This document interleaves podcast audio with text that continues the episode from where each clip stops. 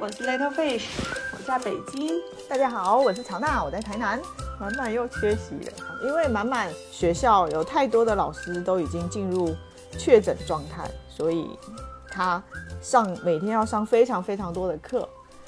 所以他今天晚上呢就早一点休息了，然后剩下我跟 Little Fish 在这里开启一个我们上一次提到的一个话题。我们上一次在分享音乐的时候，突然提到了我们那些年读的网络小说。这个话题肯定第一个就是不得不提到的那个，就是第一次亲密接触，对这本小说是的，他的作者也是台湾人嘛，他的那本第一次亲密接触实在红到，就是你一定是听说过的，他非常的。其实说到我们那个互联网，对我们来讲也是在高中的时候开始兴起的吧？我记得高中的时候我们是去网吧上网。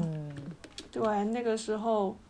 哦，有 QQ 号，我现在那个 QQ 号都还在，七位数的。啊，我那个已经不在了。然后上大学之后，然后一个大学同学给了我一个。其实你看，我们上大学之后，基本上联络都是用 QQ 嘛。对，刚开始都是 QQ，然后那时候我们有写信。哦，对。然后后来就用也也用 email。对啊，那个时候还有写信的。对，那时候一封信会写很多内容，对，好几页。email 也会写很多内容。现在想想，觉得现在的就是很多事情真的都非常的速食化，大家都不愿意等了。像那个时候就说到这个等吧，像那个时候的网络小说，其实它是在 BBS 上，就是在那种论坛上面连载的，几乎有有一些就是它会连载到一两千章，很多的读者几乎就是会陪着。这个作者把这个一两千章的，就是非常长的文章，然后把它慢慢的、慢慢的把它写完，然后陪着他们。然后有些时候就是作者边写，然后读者边看，然后又继续往下写。所以甚至比较热门的网络小说，其实还有读者的一部分的参与，就是大家的讨论，有些时候会影响剧情的走向。哦，这个也真的是很有意思。其实我从来没有真的在网络上。看过小说，对，包括看第一次亲密接触，应该也是出版成书了之后，然后去看的。现在网络的话，就是那种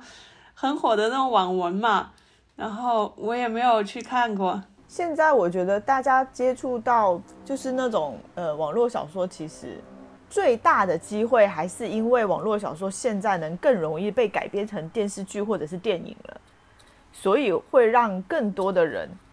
就是接触到哦，原来网络上还有一种这样子的写作的方式，叫做网络小说啊。比如说像什么《鬼吹灯》啊这一种，还有那个就是上一次满满提到的《深圳向左，天堂向右》，那那个也是改编成《相爱十年》，就是电视剧，由那个邓超跟董洁演的嘛。其实我觉得现在大家看这种网络小说的这种心境，应该也是不太在了。嗯，因为我们那个时候选择很少啊，没有什么短视频啦，或者是 YouTube 这种这种就是哔哩哔哩啊这种大家自媒体这么多，选能够选择很多。对，嗯，我们那个时候就只能看书啊，然后上网的内容其实也非常的少。对，其实我觉得主要是两种媒介的形式，就是现在主要是视频类吧，特别是短视频类，是吧？它那个就可以不用阅读了，更多的是那种视听方面的嗯信息输入，表达也形式也很丰富嘛。那我们那个时候视听类的，你就是看电视、看电影儿，那个都是比较长时间的一种。那电视连续剧就不说了，它无比长。然后那个电影儿也是一看你得一个半小时。那时候也没有智能手机，不能随时都看。嗯。那但是呢，你带本书，你是可以随时都可以看。所以我们那个时候就是像这些看小说呀之类的，还是以那个书籍为主，可以去学校图书馆借一些借小说。嗯。感觉什么都可以慢慢的来，写信可以慢慢的写上一两个小时，或者有时候一天写不完，第二天再接着写。我们记得我们那时候基本上都保持一个月一封信吧，一封信寄出去，然后一个礼拜寄一个多星期，然后收到然后再回过来。是，虽然虽然其实那时候我们也可以打电话，但是我们还是会保嗯保持这种一个月一封信的这种通知通信频率，然后一一封信都会写啊好几页那样子。而且其实那个时候真的不觉得一个礼拜有很长，就是我的信这样写下来，然后寄到你那里，然后你收到一个礼拜，我们并不会觉得那个时间过了很长啊。就是现在哈，就是像我们就会觉得说，哎，如果我消息发出去半天没有人回，就是很多人就会心慌，或者是就觉得受不了了。我觉得这个差异真的太大了。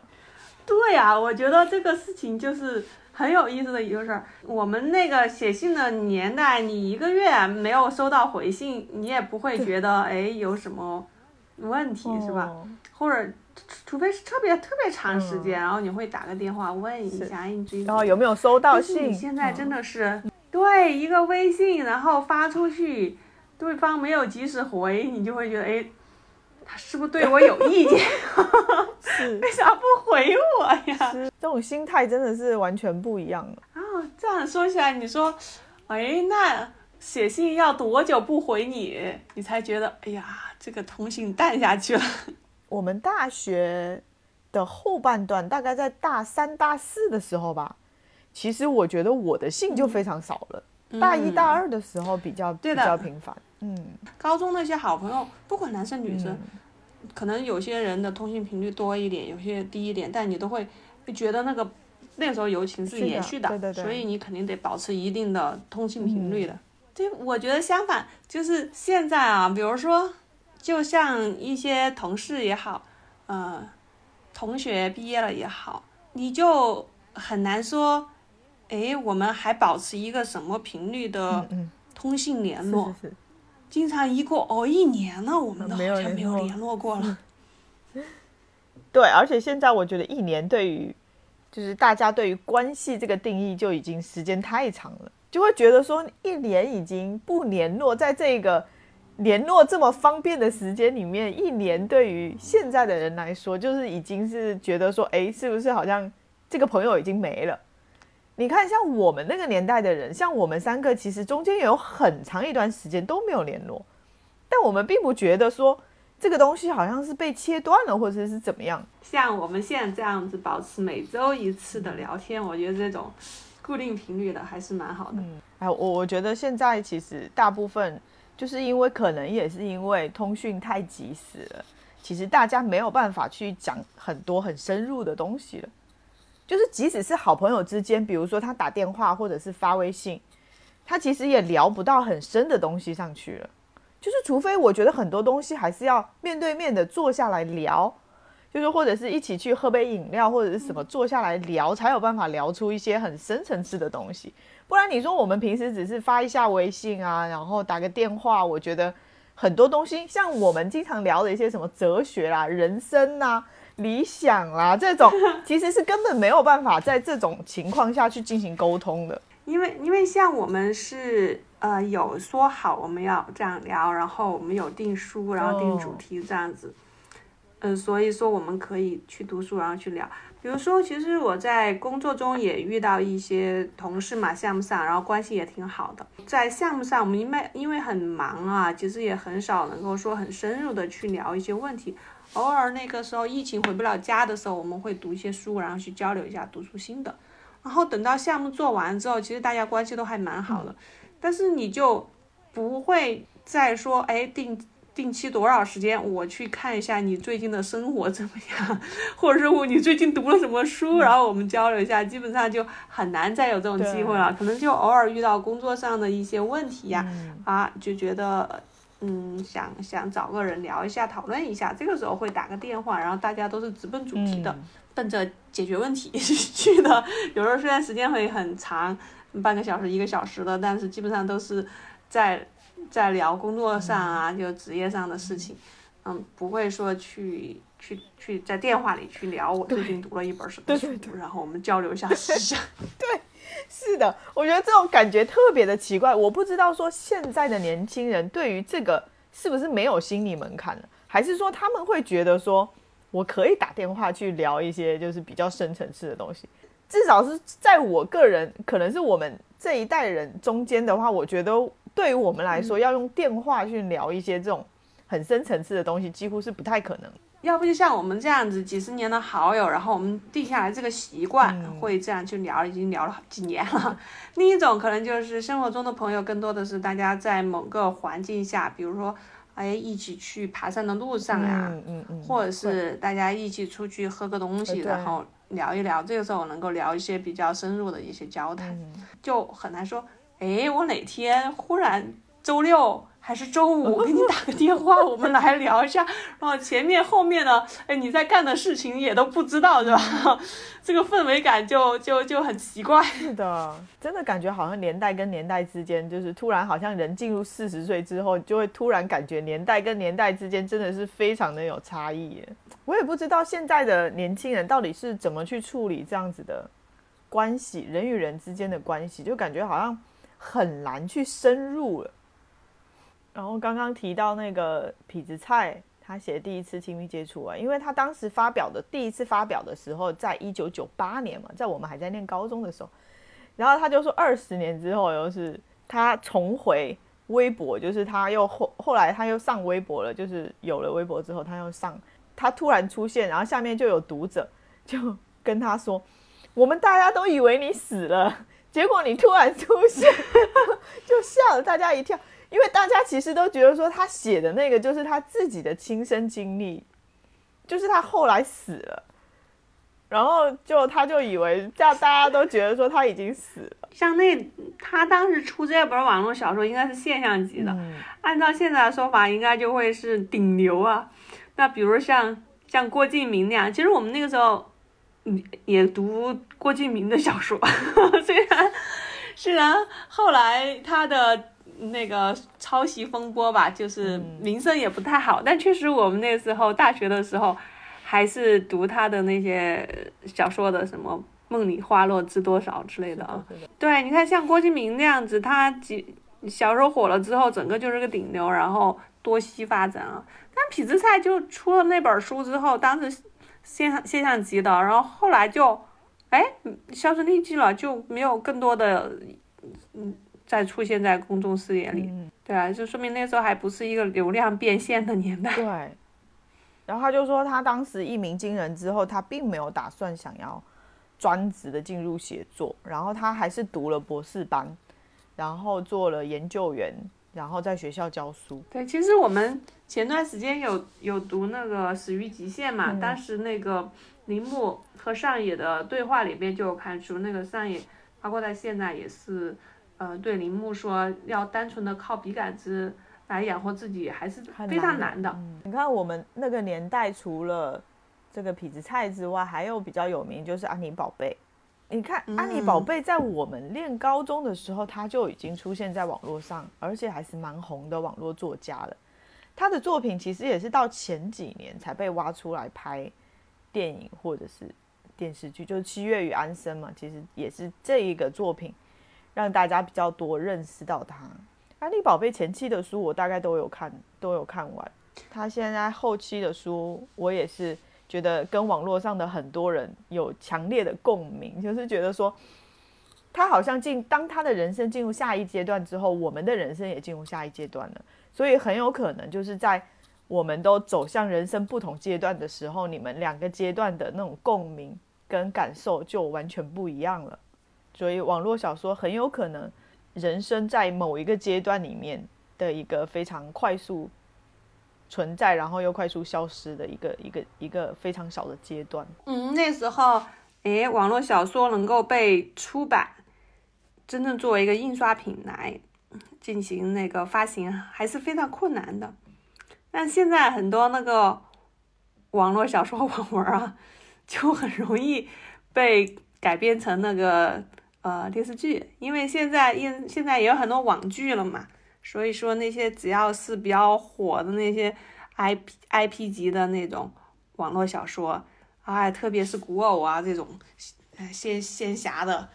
现在很容易被拍成网剧。而且我也是觉得说，因为现在的环境的关系啊，就是就是整个影视行业，就是对内容的审查方面，其实也控制的比较紧。所以其实大家能拍的东西，就是想要去深刻讨论一些东西就不太多了，就越来越少了。然后大家就只只能去网络上去挖这一种这种网络小说，就是谈情啊、说爱啊，然后或者是仙侠啦这一种东西去拍。然后刚好现在又是流量明星这样子，就是互相的这种促进吧，这是促进吗，还是拉垮们，就走向了现在的这一种状态当中，就感觉好像网络小说就是都是那一种，你大概都知道他们会发生什么事情的这一种，就感觉好像质量并不像原来那么那么的高了吧？对，特别是比如说现在的网络爽文嘛，基本上它一出来。其实大家知道结局，但是就会就就知道这个男男主角啊，会那个开金手指一路升级，那个打怪升级，屌丝逆逆袭。其实大家就是因为因为大家在生活中就是多半是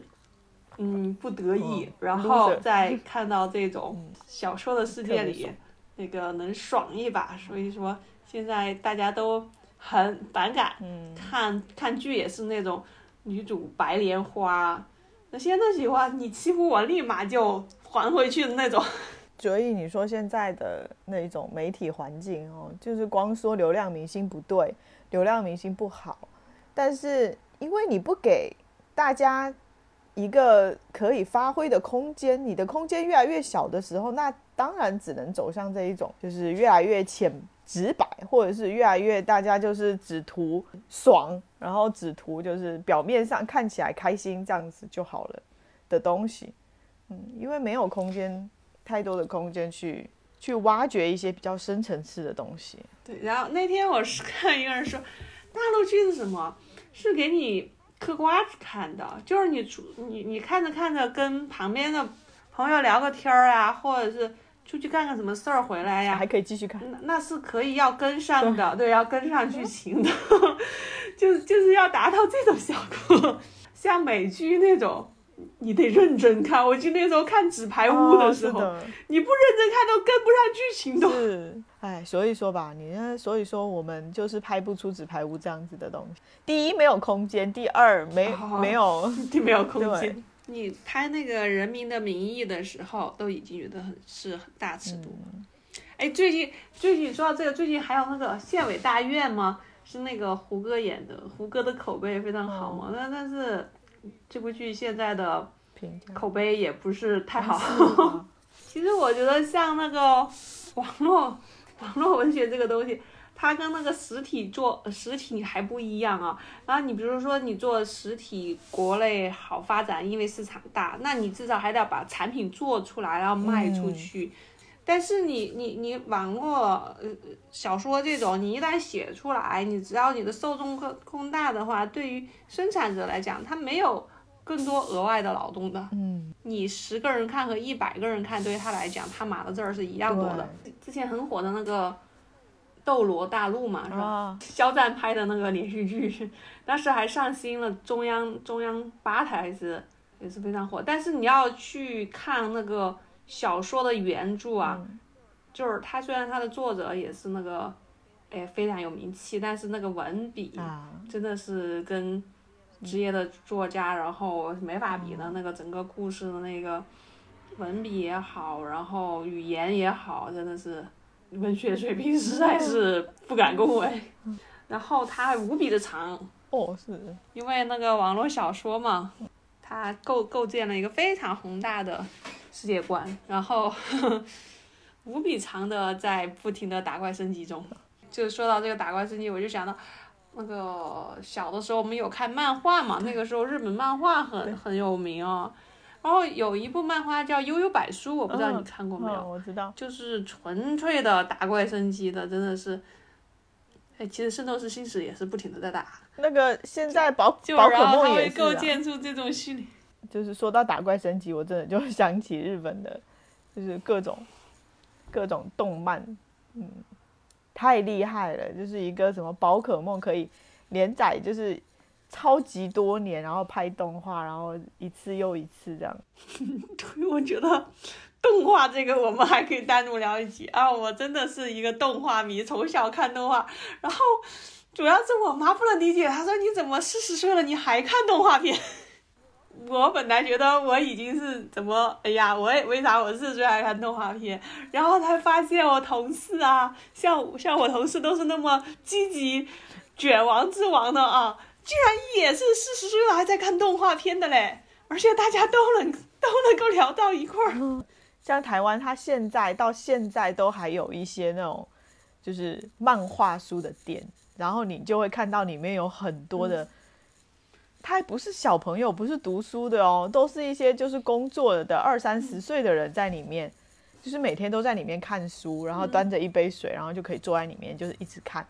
因为他这种店通常都是会员制的，有些时候我就不太理解，说为什么他们都年纪这么大了，还在里面看动漫，就是那种漫画书，而且是连载的这种，一直连载过来的。哦，我记得我大学的时候。还看那个动画片吗？日本的动画片，那个看那个《犬夜叉》哦，我有有有，很火的，是是，已经直到我那个研究生毕业了，他还没有连载完，嗯，哇，都好想知道结局啊！然后后来等到我工作工作之后啊，才看到了结大结局，太厉害，还好他有结局，不然就没有看到结局，像《火影忍者》，我也不知道有到现在结局没有。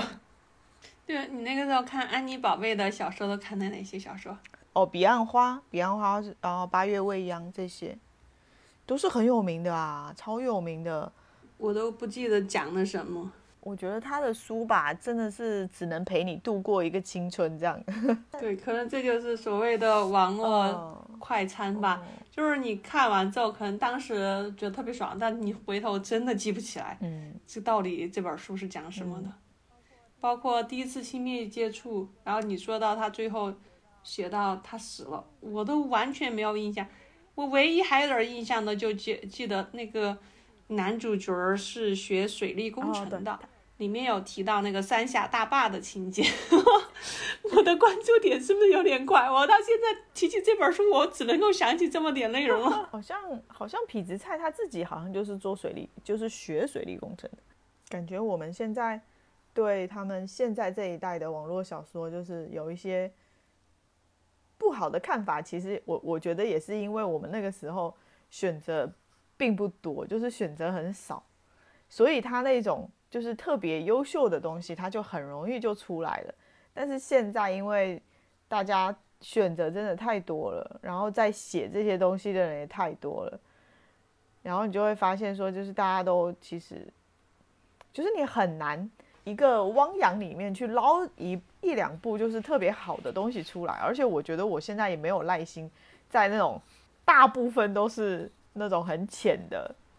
的网络的文学里面去捞一些，就是我我我其实也觉得说我现在也没什么耐心的感觉，就是我宁可宁可回头再去读我们以前老旧的那一些，就是留下来的比较著名的一些小说。我也不愿意去那个网络文学里面去捞一些比较，就是感觉好像比较爽的东西出来看。在挪威森森林里面，然后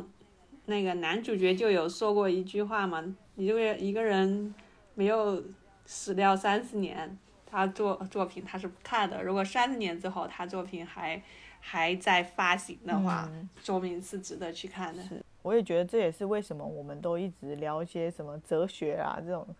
这种东西，你当我们把这些东西内容做成节目的时候，或者是我们去聊的时候，其实是很有价值的。哲学本身的一个过程，就是想去追求真理的一个过程。然后，包括就是我们到了这个年龄，就是，嗯，其实我们的教育方面对于哲学的教育是很少的。可能我们更多的之前的教育是实用主义教育，是把你主要是培养成一个合格的劳动者。让你有一定的技能去为这个社会建设添砖加瓦，所以对于你精神方面的追求和什么是幸福，如何去获得幸福，人生的意义这种哲哲学命题是很少在我们的教育里出现的。然后，这是我们自在一开始的工作，可能就是啊，按照你原原先受的教育，然后去把你的呃。技能呀、知识呀发挥出来，在职场上站稳脚，能够获得一份能够呃养活自己、养活家庭的工作。但在此之后，你就会面临到这种各种困惑，这时候你可能才就会自然而然的走向哲学领域去探究一些人生的东西了。我就记得我以前念书的时候，其实我爸就跟我说，你最好是在就是青少年的时候，就是在那个十几岁的的阶段，他就跟我说你要去读一些哲学的书。然后当时他其实帮我买了那个苏菲的世界，不是说苏菲的世界是哲学书的入门嘛，就是都推荐年轻人必看的书。然后其实，在那个阶段真的看不太下去，你会觉得说他讲的东西没有意义，没有对。没有实用性，就真的看不下去。哎，我觉得人生也真的是很妙。我小的时候就会讲，想为什么会有伦理学这个东西？哇，一听伦理的东西就觉得好烦呐，好说教呀。哦，对，那个时候觉得说教，然后到了现在，反而觉得哇，斯宾诺莎说的好有道理呀。就感觉说，哎，你想说，如果青春期的时候真的就是读了一些哲学书的话，其实真的对人生的影响会非常的大。哎，但是就注定说青春期的时候，你你也没办法读，所以我觉得人生也真的是没有办法。嗯。